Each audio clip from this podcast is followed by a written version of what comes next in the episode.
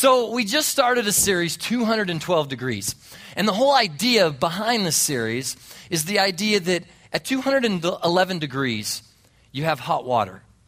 But at 212 degrees, you have boiling water, you have steam. This amazing transformation takes place that brings power and effectiveness and just totally changes everything that water is at that point.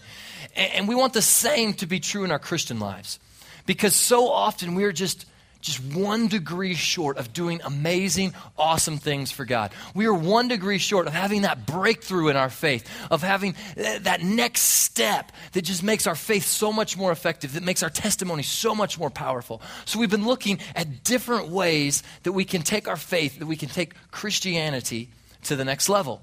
Now, how many sports fans do I have in here today? Anyone sports fans? All right, got lots of sports fans. I'm in good company. I, I, love sports. I love to watch sports. I love to play sports. I can't wait till my kids get old enough and one day I get to coach sports. I'm, I'm looking forward to it. And, and let me tell you, it doesn't, it doesn't matter what sport it is, all right? Basketball, baseball, football, tennis, soccer, dodgeball. Uh, it does not matter to me. I was over at the middle school doing an FCA group the other day we broke out kickball. I'm telling you, I don't care. I just love sports. I love being involved in that. And, and, as part of that, I consider myself a fairly decent athlete, all right? I consider myself able to play just about any sport. You know, I played middle school, high school, college.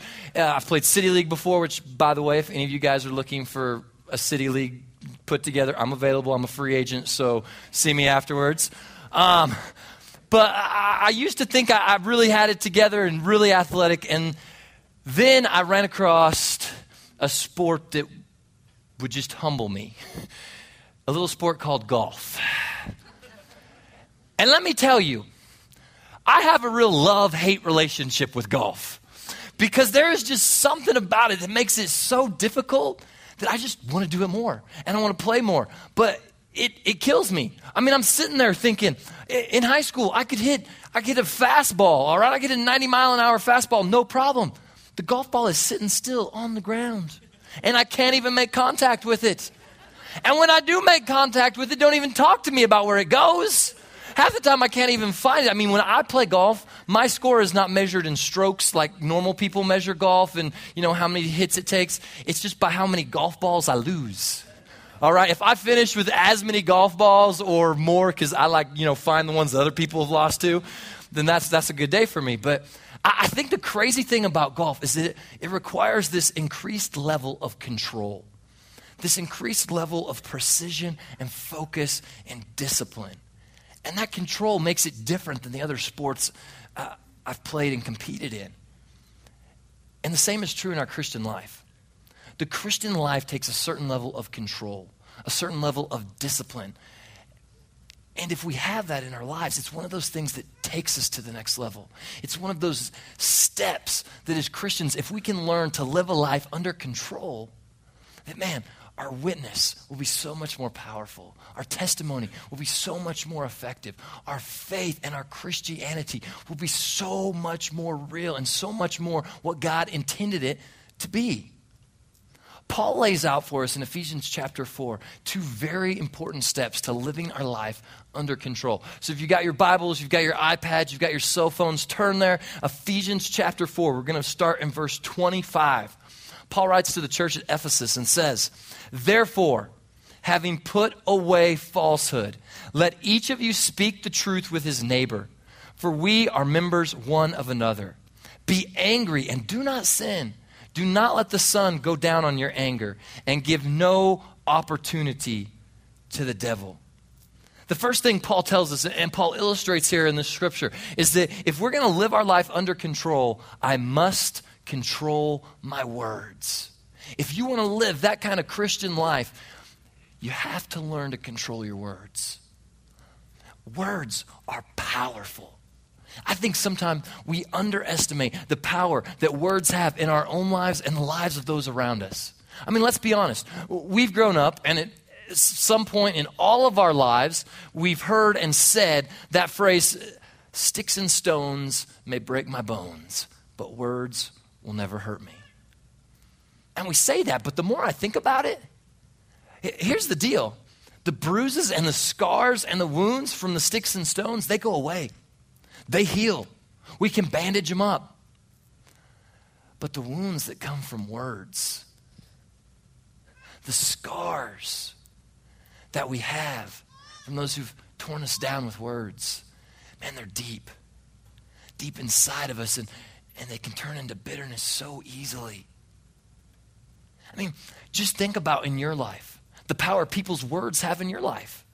Think about those great moments as, as you were growing up or going through life when a coach or a teacher or a, a, parent spoke those words of encouragement to you and encouraged you to do it even in the midst of failure, to keep trying and to get up and do it again. And, and just think how powerful that was and how that pushed you along and how that guided you in your life.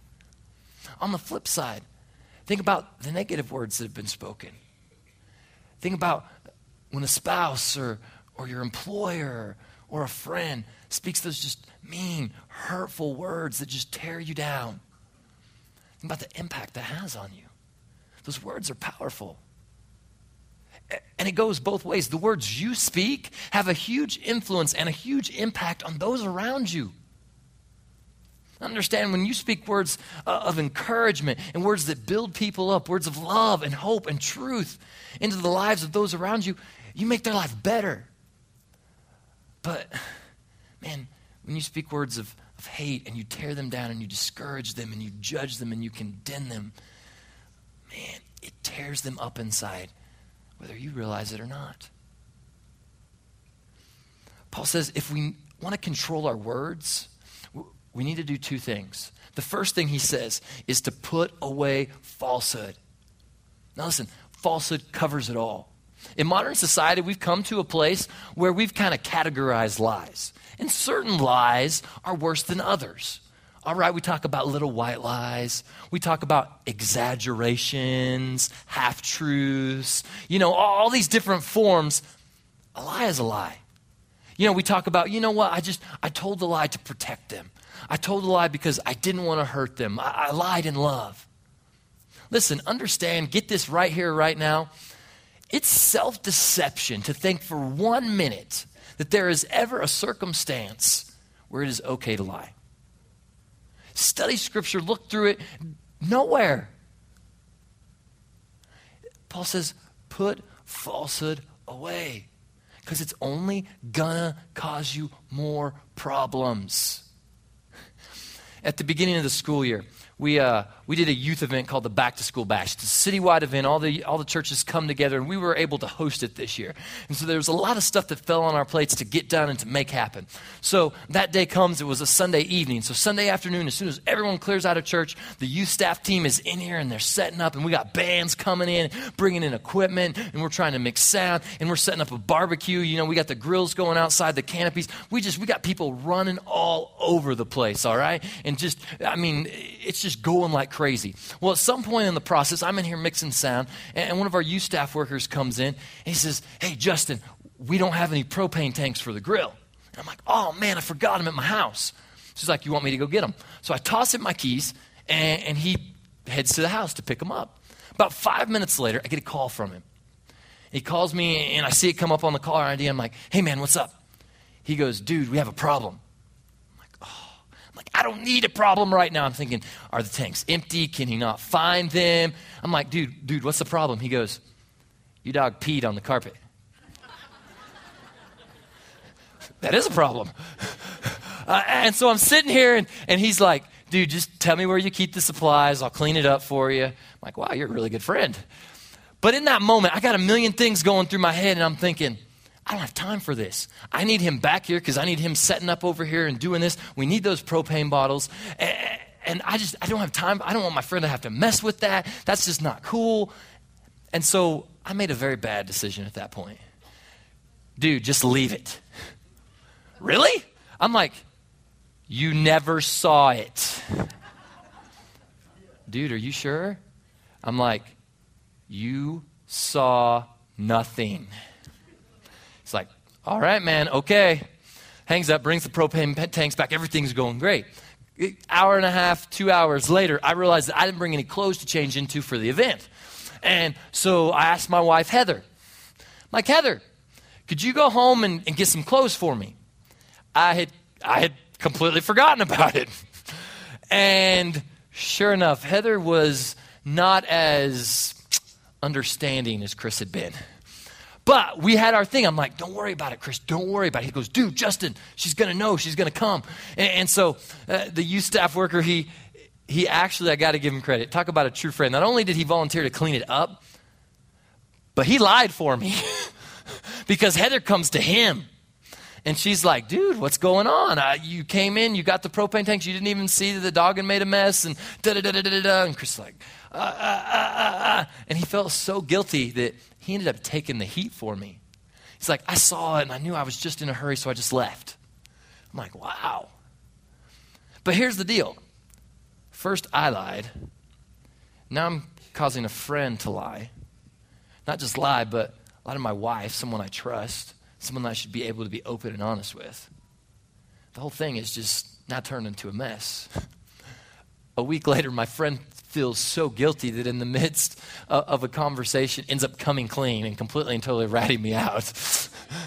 Luckily, when my wife approached me at that point, I, I was like, all right, I got to tell the truth. But it, it's, it's a, just a funny example of what happens so many times. You see, lies are the result of a selfish desire to control circumstances and people for our advantage. Listen to that. Lies are the result of a selfish desire to control people and circumstances for our advantage. I didn't want to get in trouble. I had things I needed done. And so I said, just lie. Just lie to manipulate the situation so that it'll turn out the way that I want it. Man, we can't live that kind of life because pretty soon we destroy all the trust in our relationships. Pretty soon, no one believes us anymore.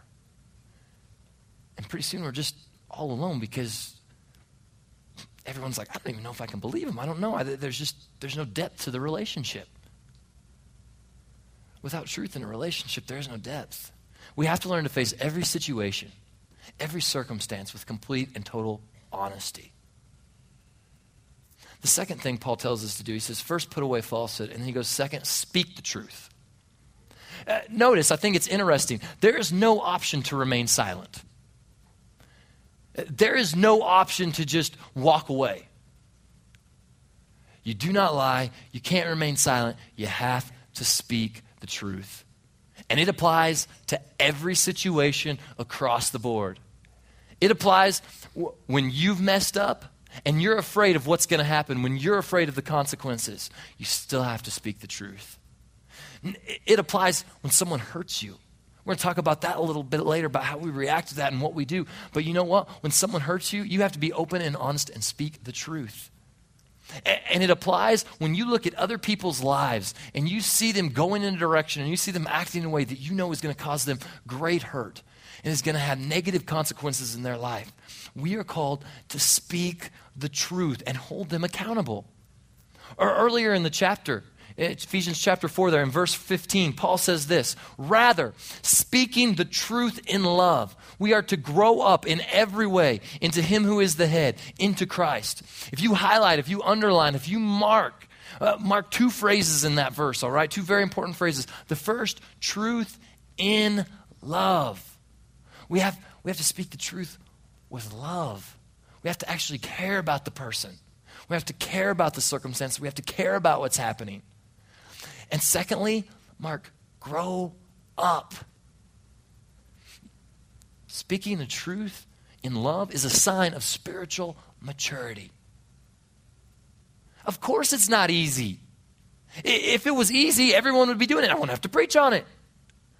But it's difficult. It's hard to speak the truth in love. I mean, I look and I know, I see just so many Christians out there and so many churches who, instead of speaking the truth in love, they sit there and they condemn someone and they gossip about them and they tell them everything that's wrong in their life and they tell them everything that's going to happen to them and all the consequences that they're going to inflict upon themselves and they point out just, just how sinful they are and they wrap their arm around them and say and i'm only saying this because i love you no. No. That's not the way God did it. That's not the way He calls us to do it. We cannot use the truth as a club. We cannot use it as a baseball bat to beat people down. He says, Speak the truth in love. Speak because you care about them. Speak because you're truly concerned about their lives. Yeah, understand it's difficult. Understand it takes control.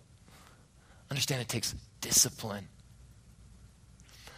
But understand that unless you come in love, people are going to perceive it as an attack. People are going to look at it and they're going to get defensive and they're going to put up walls and they're going to resist the truth because of the way you're presenting it. That's the reason a lot of people will not step foot in a church because they have been burned by Christians who have condemned them. It's what I love about Fellowship of the Rockies is one of our core values is acceptance. Come as you are, open arms. We're not going to judge you. We're not going to put you down. You are accepted here. We must learn to control our words. And we do that by first putting away falsehood and second, speaking the truth. The second thing Paul shows us in this passage that we need to be doing in order to, to take control of our lives, to live our lives under control, to take that next step. I must control my anger. I must control my anger. He writes there, verse 26 Be angry and do not sin. Do not let the sun go down on your anger. Listen, I fully understand that controlling anger is one of the most difficult things we do as human beings. It's one of the most difficult tasks. And the reason for that is that we live in a sinful world where people make terrible decisions, where we are faced constantly and barraged with a world that is not like us, that does not believe like we do. All right? The way the world functions is not the way it was designed or created to. And that causes this friction. And it just, it, it causes anger. Aristotle said this anyone can become angry. That is easy. But to be angry with the right person, to the right degree, at the right time, for the right purpose, in the right way, this is not easy. The damage in our society due to uncontrolled anger is just staggering when you think about it. Counselors and psychologists will tell you that uncontrolled anger plays a role in virtually every divorce we see. That at some point, that uncontrolled anger is an influencer in that separation. And let's be honest, within marriage, even marriages that stay together, uncontrolled anger causes bitterness and resentment. It causes walls to be built. It can cause an emotional divorce. You may still be living in the same home and you still be, may be married, but emotionally you're divorced because of uncontrolled anger. I work with teenagers, and I see so often young students who, man, are affected by their parents' uncontrolled anger. And I see the fear and the resentment and the bitterness that begins to build in them. And sadly, so many of them, if they don't surrender to Christ, will grow up and they will have that same uncontrolled anger towards their spouse and towards their children. People lose jobs and throw away careers, professions. I've seen people walk away from families all because of uncontrolled anger. Now, some of you are sitting out there and you're thinking, wow, man, that's, that's crazy, but I, I just don't deal with that. I don't struggle with that. I don't have anger issues. You know what? Uh, Justin, I, I don't respond with violence and rage and, and, and all that stuff. But you know what? Uncontrolled anger can take a much more subtle form as well. Tell me if any of these sound familiar. When I get angry, I withdraw emotionally from people. When I get angry, I withhold my affection from people. When I get angry, I build walls between myself and those who have hurt me. When I get angry, I resort to hurtful comments masked with sarcasm. You see, just because you ignore your anger or because you express your anger in a nonviolent or nonverbal way, it doesn't mean you're controlling it. You're just letting it loose in a different manner. If we're going to control our anger, we need to understand a little more about anger. I want to give you some facts about anger, some things to understand that will help us grasp how to control our anger. The first is that anger is a part of every human being. Listen, everyone experiences anger at some point, everyone has the temptation to respond to anger. Jesus experienced anger. I love in Hebrews where it tells us that we have a high priest that, who, who experienced every emotion, every temptation that we experience, who knows and understands what we're going through, but handled it in the right way. You see, that's the key with anger. It is the key is how you process it. Is learning to express it in a positive way that doesn't hurt you or those around you. When you do that, then you can say you're controlling your anger. The second thing, anger is internal. All right? Now, if I was to just ask random people, pick you out, point at you, shout out, hey, what are the things that make you the maddest? What are the things that make you the most angry? Our responses would be varied, but they fall into three categories. The first category is circumstances. All right? A circumstance is something like rush hour traffic oh man, rush hour traffic, it just, man, it drives me insane. The way people drive is just ridiculous, and, and you just get mad thinking about it. All right? You don't even have to be in rush hour traffic. But it's this circumstance that just drives you insane. Your blood pressure starts to rise just when you think about it. Circumstance. Then there's objects. It could be a, a, car, it could be a computer, uh, just inanimate objects, all right? Those of you who work in an office setting, you understand that 97.8% of all office anger is the result of one machine the copier. I'm telling you, all right? Office anger, copier, all right? It's an object, though, all right? Category. The, the third one, people. There's people who just, the mere thought of them just, oh, like in laws. Eh, I'm just going to move on before I get any more trouble. Uh, but here's the deal that's most of us would respond in one of those three categories. But here's the truth none of those things None of those things control our anger. None of those things cause us anger or create the anger. Our anger is inward. you can't blame your anger on anyone or anything other than yourself. Anger is a choice you make. Just like a lie, it's a response to the people and circumstances that you find yourself within. We just got through with a series, Joy Found, where we talked about finding contentment and true joy, true peace in Christ, despite the circumstances in our lives. It's a choice we make. Anger is no different, it's a choice we make. So, really, when you think about it, the answer to the question, who makes you mad or what makes you mad, is very simple. I make me mad. All right? I, I know it sounds kind of silly, but I make me mad. In fact, just just embrace that for a second. Just repeat it after me, all right? Say, I make me mad. All right? Now, here, turn to someone next to you, preferably someone you don't know. It's just easier that way. And tell them, I make me mad. Now, if you really want to take it to the next level, turn to someone you know and admit, I make me mad. You know? Listen, we are so filled with insecurity, with resentment and bitterness and hurt and selfishness. We have such a desire for control that anger just becomes this natural reaction. It's just what we do, and we begin to transfer that and blame it on other people and other things.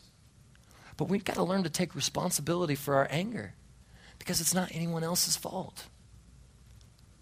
Third fact about sin about anger. Anger can be controlled. Paul writes in that verse, in your anger, do not sin. Now I hear people say all the time, Justin, that's, that's just how I am. I, I've got a quick temper. I've got a short fuse. I can't control my anger. That's just the way God made me. That's just who I am. Now, I grew up, my dad's a pastor, and he had a very precise theological word for such inaccurate and unbiblical descriptions and ideas of self, all right? This theological word, this, this word that he taught me growing up for stuff like that, very, very simple hogwash. Okay? Because it's just not true. Listen, if the stakes are high enough, we can control our anger. We just choose not to. I mean, think about it. We've all been in that situation. Set the, here's the setting, all right? You're at home and it's getting tense. All right, whether it's you and a spouse, you and a child, voices are raised. Knuckles are starting to get white. Faces are starting to get red. Veins are starting to pop out, all right? It is intense. And then all of a sudden the phone rings. If you're a good Christian, it's probably a worship song. We are a chosen, you know, just kidding, just kidding. But but anyway, it goes off and you and you pick it up. And you're like, instant change. Hey Joe, what's going on? I mean, your face changes. Your blood pressure instantly goes down. Everything is different and you carry on a five minute conversation. All right, seven o'clock. Yeah, I'll be there. That's going to be awesome. Can't wait. Can't wait. Click. As soon as you set the phone down and turn back around, poof, back to angry. Man, we lie to ourselves when we say we can't control our anger because we do it all the time. There's just times in our lives we choose not to control our anger. Listen, Solomon wrote this in Proverbs 16:32. Whoever is slow to anger is better than the mighty, and he who rules his spirit better than he who takes a city. Listen, it ain't easy to control your anger, but it is possible. Fourth fact about anger only a fool gives full vent to his anger. You see, there's another myth out there that the best way to deal with anger is just to let it fly, just to release it, to let it go. Get it off your chest. Tell them exactly how you feel about it. Blow off some steam. Throw something, hit something, go running. Just scream at something. Because if you don't, you're just going to explode. Guess what? I got a word for that. Hogwash. It's just not true. Solomon writes in Proverbs 29 11, a fool gives full vent to his spirit. Other versions translate, translate that word spirit anger. A fool gives full vent to his anger, but a wise man quietly holds it back. I mean, we've got this idea that that's healthy, that you've got to release this, just let it fly. But actually, 30 years of psychological research shows the complete opposite. Because what happens is when you become angry, there is a physiological change that happens in your body. All right? It, chemicals are released. Blood pressure goes up, pulse rate goes up, hormones are released. All of this stuff begins to happen. All right? And yes, when you release it, when you scream, when you yell, when you hit something, when you just, poof, yeah, it releases that. And it, it does bring it down. But what doctors have found, what scientists have found, is that the next time you become angry, that your body releases more hormones, that it has an even greater response to less of a stressor. That it compensates and it begins to release more and more. Basically, it becomes an addiction where you have to go further and further to feed your anger, to release your anger. Not only that, but it begins to give you this emotional idea that you're in control that you hold the situation in your hand. It gives you this feeling of, of power that makes you not care about the hurt and the pain that is in others' lives, the scars and the wounds that you're inflicting upon them. Fact five, you have to deal with anger quickly. Paul writes, do not let the sun go down while you are still angry. Now, let's be honest. Anger directed at a circumstance or an object often fades pretty quickly. It's not as difficult to let go. But when you're dealing with a person, someone who's hurt you, that is a whole nother story. Because what happens, very rarely do we ever go talk to them. Very rarely do we ever go and share with them that they have hurt us deeply. Instead, we go find someone else to talk to about it. And we tell them what a terrible person they, that, that other person is and how much they hurt us. And, and, all it does is begin to feed our anger and make us even angrier. And, and not only that, but now we've got someone else who's like agreeing with us, who's getting mad at that person, who's getting a negative image of that person. And now they're mad at that person. We've got this secondary anger it's not helping the situation at all. You see, the Bible makes it very, very clear. Jesus said in Matthew 18, speaking about how to handle a conflict, how to handle a dispute with a brother, he says, If your brother sins against you, sins, he's done you wrong, all right? It is his fault. Go and tell him his fault between you and him alone. Circle, mark it, highlight it, whatever it takes. Alone. Don't bring buddies with you. Don't bring their family into it. Don't bring your spouse into it. Go confront them, you and them, one on one, alone. If they listen to you, you've gained your brother. Now remember, backing up, truth in love. You've got to present it with love. You can't use this as a baseball bat just to beat them down and tell them what they've done wrong. You've got to share with them your feelings and, and how they've hurt you, but with the whole idea of reconciling this relationship. And let's be honest, for those of us who've taken this step and done this before, it's awkward. It's not easy. It doesn't feel right at first. And, oftentimes that relationship is still kind of mm, for a little bit. But in the long run, you make that relationship stronger. Jesus says you gain your brother back, you restore the relationship. I love how Paul ends the passage, though. It's like he's given us the, the what we need to do, and then he gives us the why we need to do it. He says in verse 27 and give no opportunity to the devil. You see, lying and anger the reason it destroys relationships and the reason it destroys you is because it gives Satan a door into your life and a chance just to mess you up. Listen, deceit and anger are, are, like, are like a wound. And man, it so easily becomes infected. And that infection, that poison, spreads through your whole body. And it causes bitterness and resentment and fear and more anger and, and, cause depression and a host of other things. Because Satan now has a hold on you. And it kills you from the inside out. You begin to die a slow, painful death. Listen, Jesus said that the thief comes to steal, kill, and destroy. Speaking of Satan, but I have come that you may have life and life more abundant. God wants you to have an amazing life, a life full of joy and excitement, a life with great relationships, uh, the life that He has called you to. But if you are not willing to take your life under control, you will never experience that. I, I want to close with, a, with an excerpt from one of Pastor Charlie's sermons. And just listen, it's so powerful. Imagine what it would be like in your relationships if there was total truth and no deception. Imagine with me what it would be like to be angry with the right person to the right degree at the right time for the right purpose in the right way. To move through your day and all its tests, the traffic, the deadlines, the waiting in line, with a sense of peace and calmness because you are connected with God and you have given him place in your life. Imagine looking at people differently. Instead of speaking a language that's filled with anger and sarcasm, instead of responding to them in anger and hostility, you speak words of truth and of love. Instead of destroying a person without ever raising your voice, you build them up, providing hope and encouragement. Instead of looking at people as enemies and rivals. You genuinely love and care for them, and you welcome them into your life with open arms. Imagine never again going through a day sulking, withdrawn, cold, or depressed. Imagine never again using words that wound the souls of other people.